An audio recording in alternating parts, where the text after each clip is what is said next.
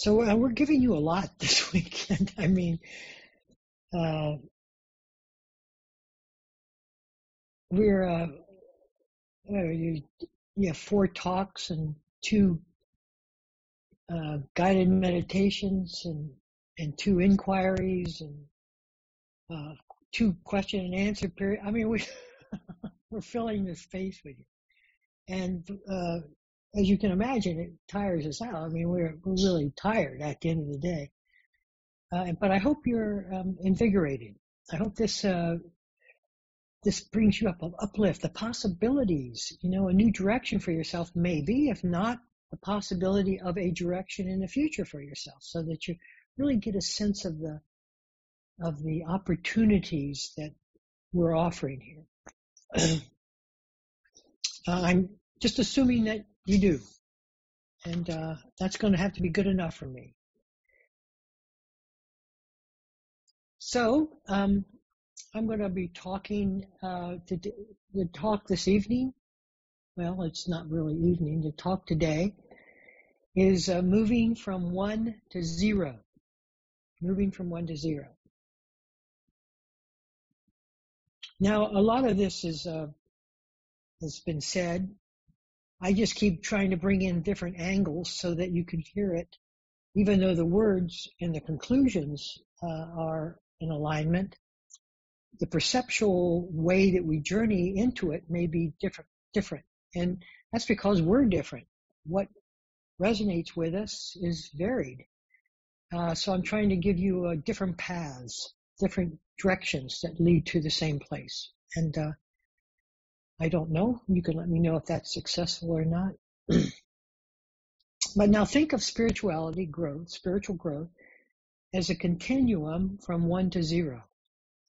One is the full embodiment of I, separate from all things. That's the consensus way we view life.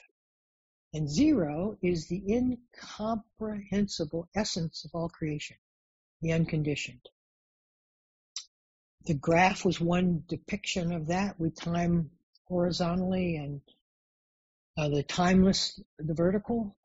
Uh, and so, but today we're going to go out it just a little bit different. In my way of thinking about awakening is that it's a continuum. And along the continuum, there are moments of, of, uh, of the opening of that wonder.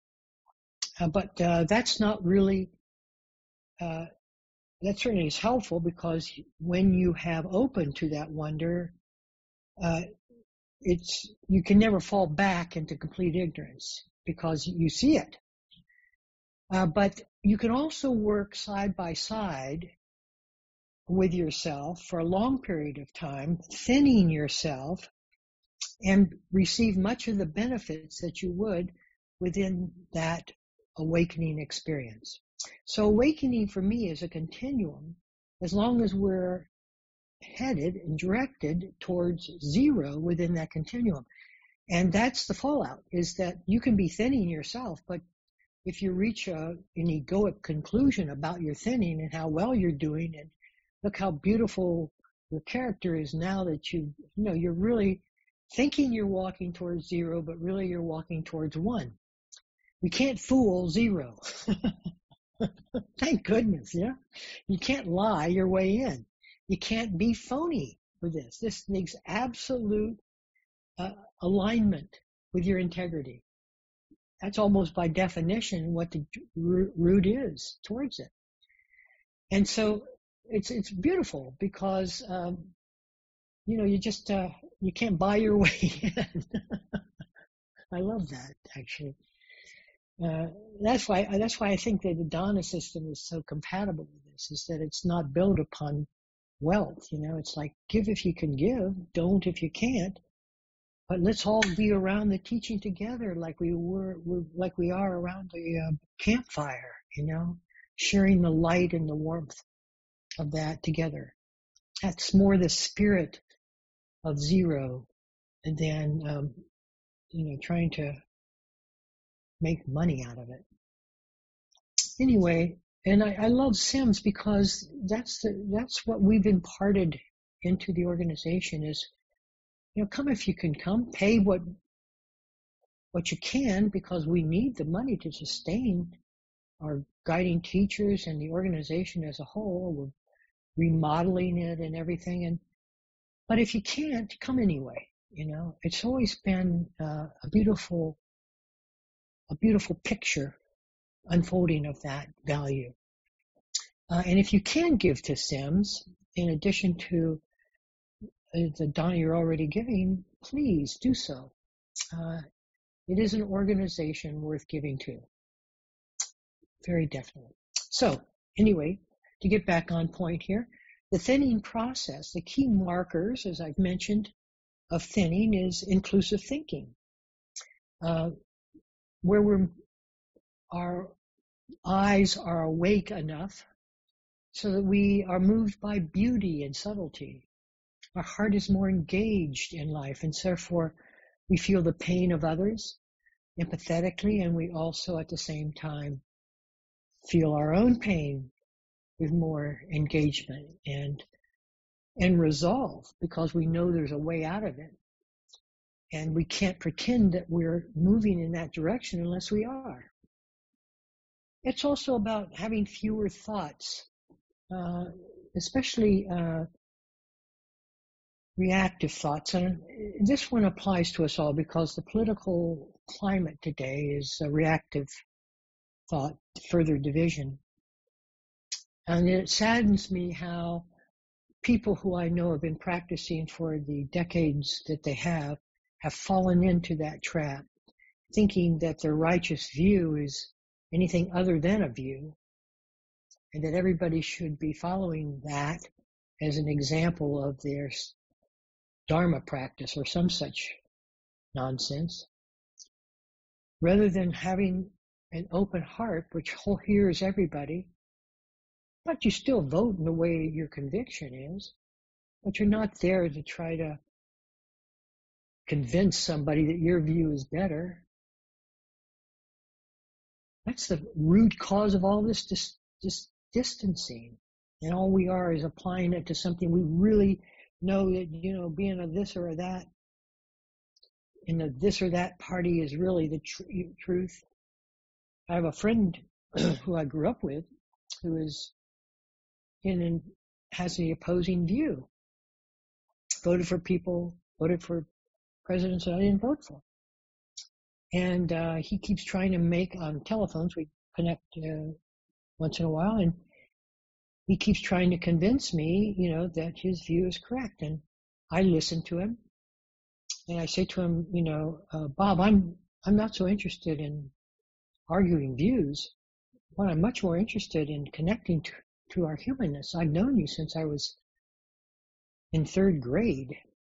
And I'm not, whatever your view is, that's, that's not who I know you to be. You're not a view only. You're, that's one side of a many sided person. And come on, let's talk. Let's, let's move beyond this and talk, you know, the way we would as if we were, you know, having a beer together or something.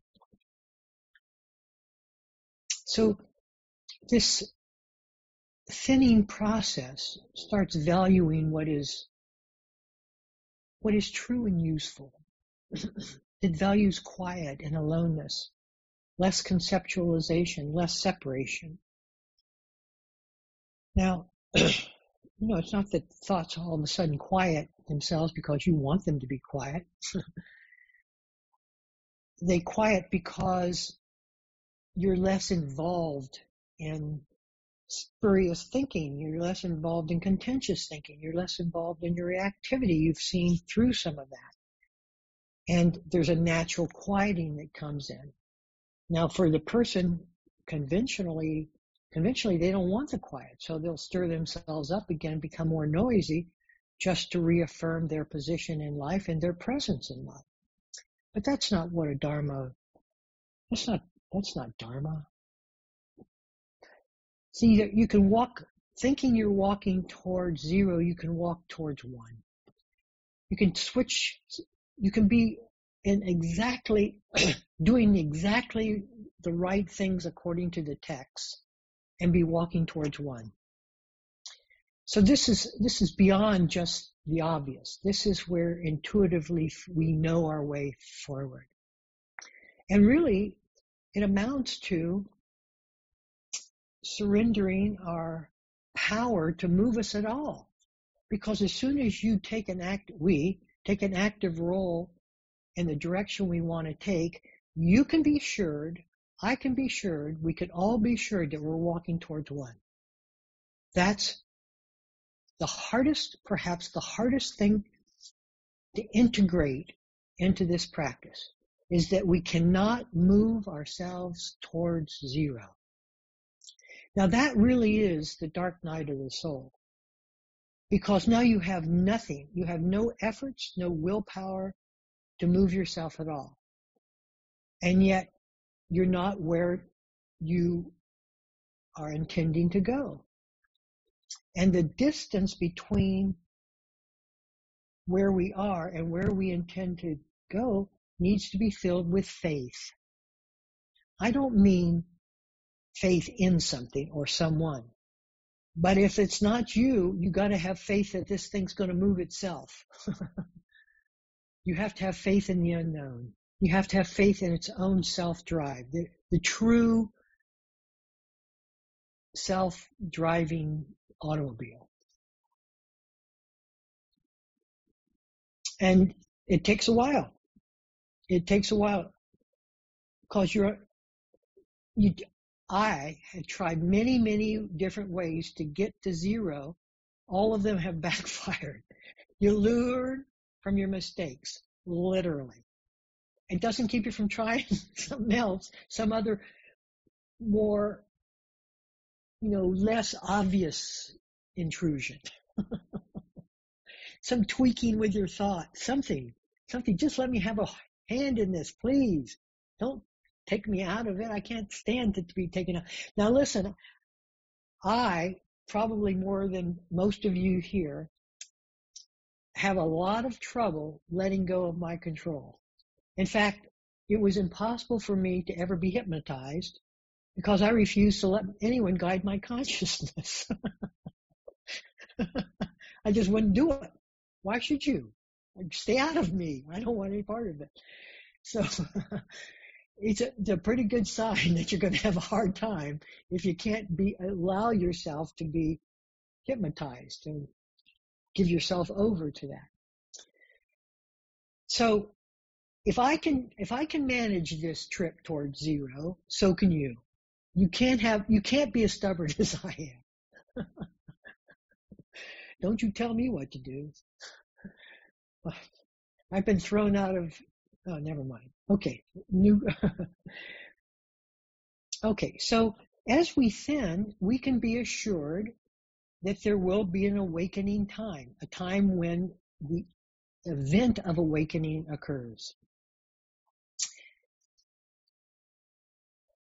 Now, it's that has a lot to that'll change us enormously, as I mentioned, because you see uh, you see with assurance where this direction is. And when you have actually seen, then the doubt is removed about what you're doing and and uh, the method forward. Uh, but living the experience of being awake, that takes time. Learning how to relax yourself away into formless awareness, essentially, is what it takes. Relax your impulses to do something. Relax your desire to be in control of the, of the journey forward. Relaxing surrendering away your, what you really feel is important to present to things. You know, your egoic need to be seen and to be heard and all of that. Uh, because it ha- works on a different principle. We use the wrong operating principles. It worked for us when we were establishing our meditation. By God, I'm going to follow my breath. Well, that didn't work really successfully, but we were able over time to be on more breaths than we were when we started. That's an indication of a slope that goes in a positive direction. So if I can use that to follow my breath, how come I can't use it to get to zero? Because they're opposites. One is a training. Following your breath is a training for your attention. Your attention has been lost in thoughts since time immemorial. It's now being trained that it doesn't have to just go after every thought, invite every thought in. That's a training. Slowly, wisdom accesses that training and sees that what thoughts themselves aren't worth listening to or aren't worth investing in. And then the training turns into wise, wise training, and that speeds the process forward. So most of us have to leave ourselves alone. We have to learn how to leave ourselves alone.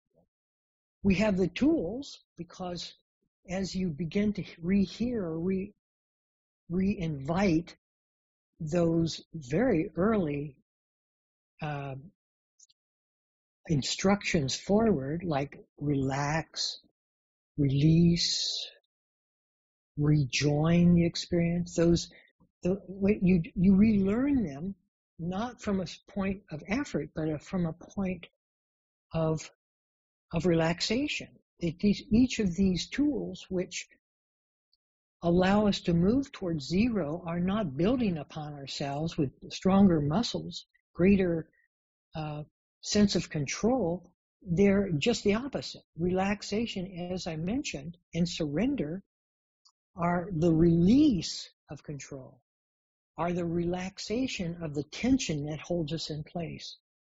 So you start using or listening to the words that you still apply, but not in order to control the situation, but in order to release the need to have to control.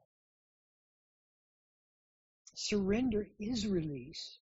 I'm not talking about surrendering to God or surrendering to a guru. Those are nonsense. Those, that's nonsense. If I can be so blunt, especially to another mind,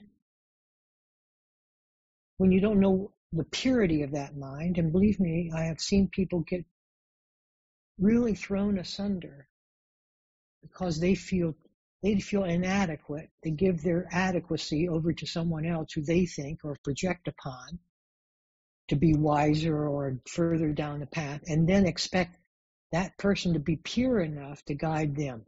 I would never do that.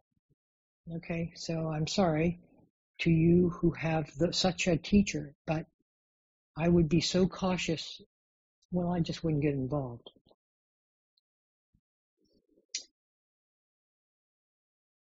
But patience, okay, now patience. So, all right, so now we have to retranslate words that we have used in the past when we were in charge to words that mean uh, non-self, to means emptiness. So let's take the word patience, for instance, because it's a parami. And so you think, okay, so that's intrinsic to formless awareness, which it is.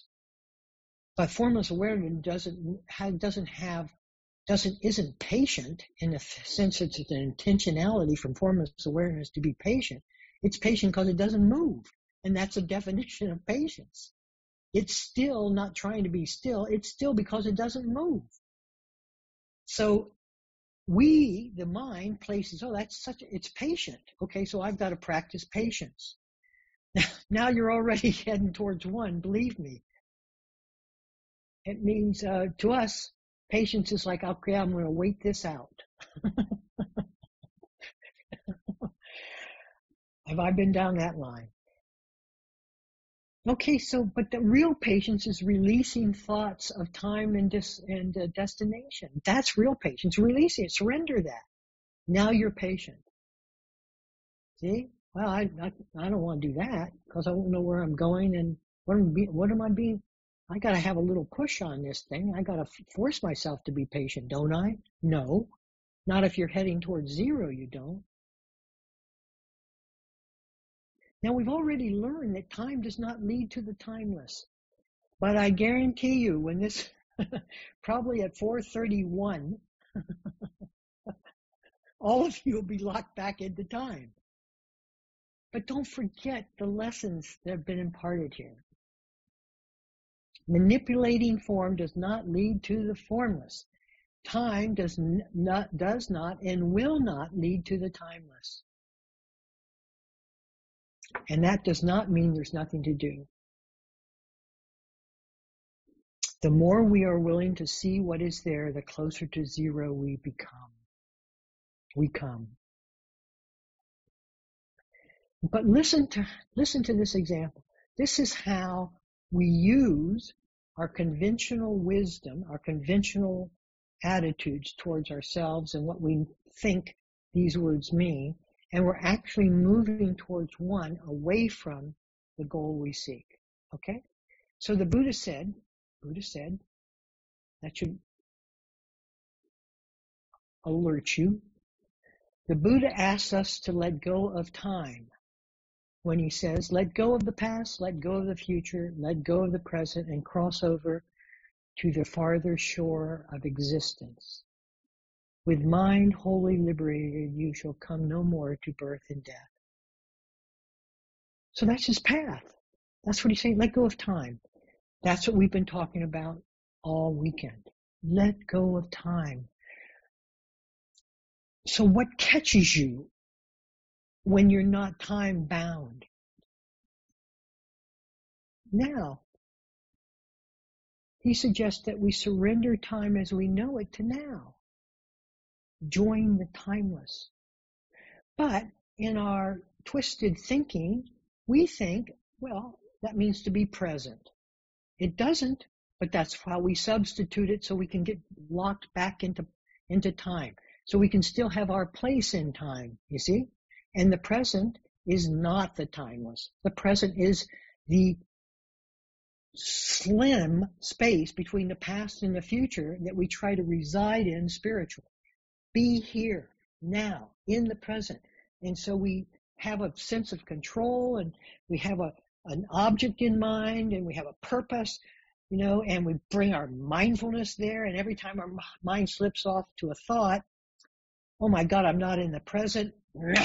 Back we go, effortful. Which way do you think you're going? You think you're going to zero? With those attitudes, think again. But we are sure that that's the way to it because everybody says be here now, be present. We, our whole training is around being present. And yet present is a trap of self. It's a time element. Now is not a time element. Broaden now so that you can see the present within now, but also the past is within now. Also the future is in now. It covers the whole time frame and therefore it's not in control. It's not being controlled by time. Effort in the present to be present keeps us in time from the already present now. So start reorganizing the way you think about things. Test it out. Inquire into, is this present moment that I'm trying to get to so limited, so isolated, so short? Is the space so distant that I have to squeeze my way in like through the side door of a house?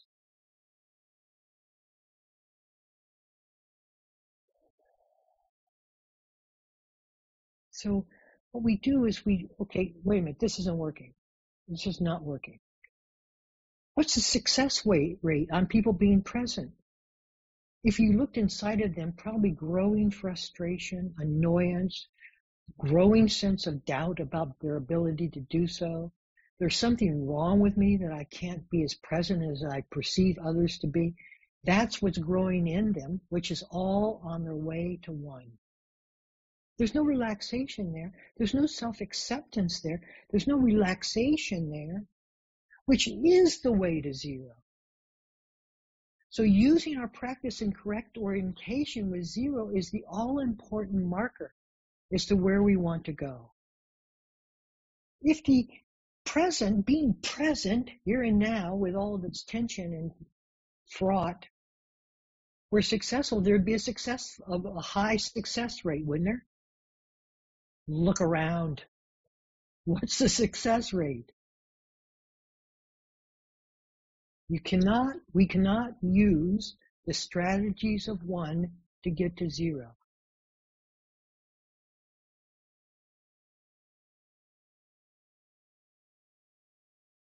That's it.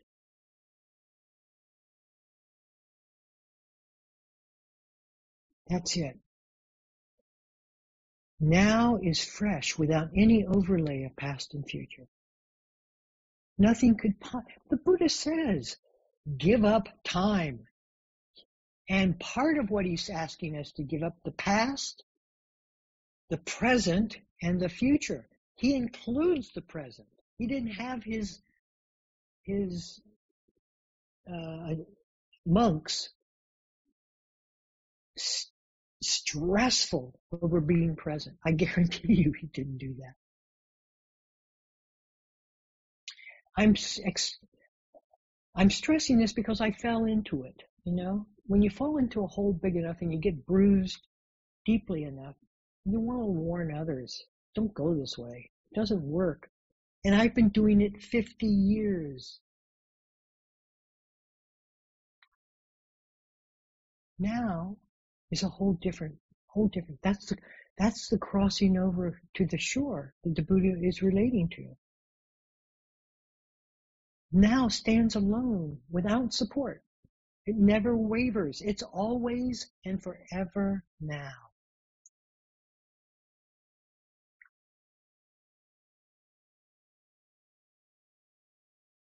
But is that enough for us, you see? Or are we so invested in time and therefore, because it's mutually dependent, invested in us as being egoically separate? Because that's what you're investing, we're all investing in when you move towards one. You're investing in your separation, in your individuality, uh, both of which are illusions, and moving away from unity.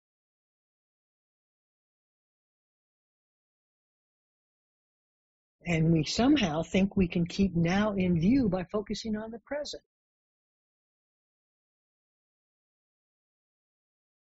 So forcing ourselves into a limited present becomes more important than the fresh and open now. And we're afraid, well, see, it's, it's power again. Well, now doesn't, you know, what am I doing now? It's like, how do I know I get to, I get to church on time?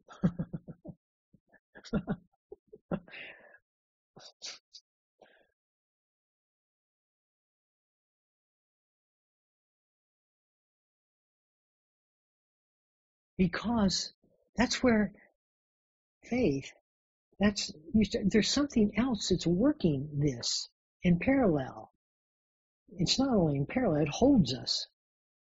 And, but we don't see it because we've believed too specifically in our own individuality. There's a formless awareness is not without wise action. Wise response. Creativity, spontaneity, but also knowing the time in the clock is something, I have an appointment coming up. It sees that. It doesn't, it doesn't blind you from conventional life. It puts you in a different perspective to conventional life.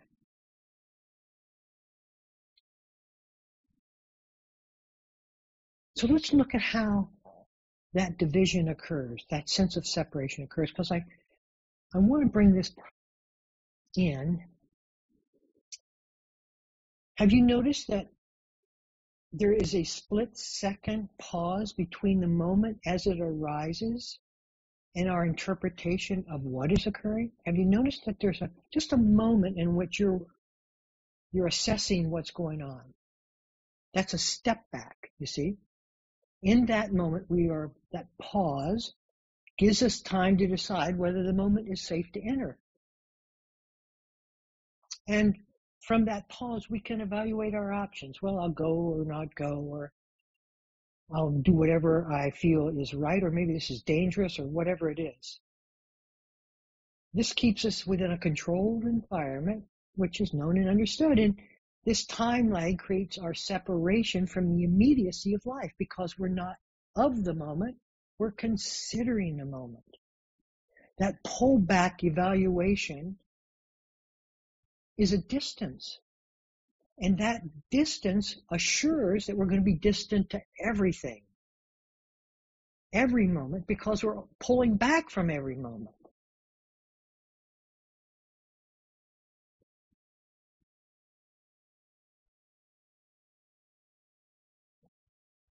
We pull back from now. That's what we pull back from.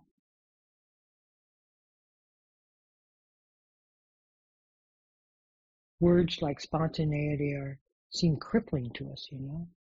Why would you want to be spontaneous? You're going to get out of control. But that's where creativity comes from. It's from the, the unwillingness to separate and reflect upon.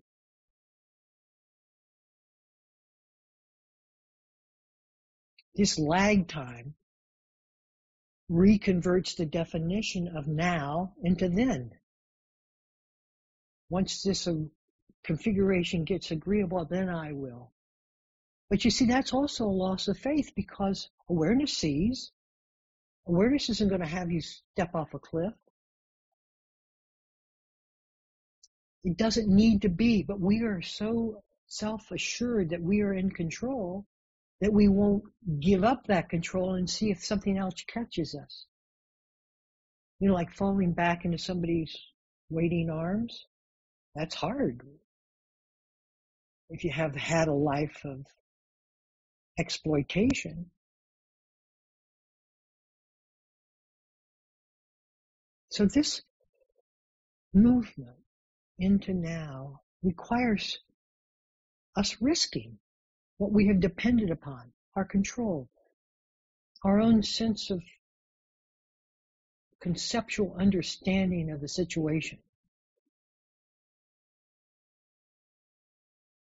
our own sense of mastery. It's a lot. It's a lot. It will push every button you still own. It's a lot.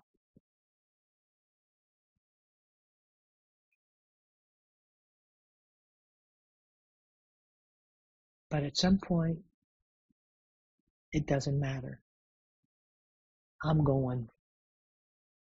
And you get a taste towards zero and then a greater taste and then you have a flash of it and then you're but still you have to live it. And okay so how do i live it? See because the demands as you move closer to zero get stronger and more compelling and ask you to yes you have to let go of that and surrender that you go god not that Yes, that. It gets harder because those are deeper psychic roots on which we have counted upon ourselves. But it doesn't matter. Doesn't matter. Bring it on. Come what may. I ain't going back to one. I'm just not going back to one. Okay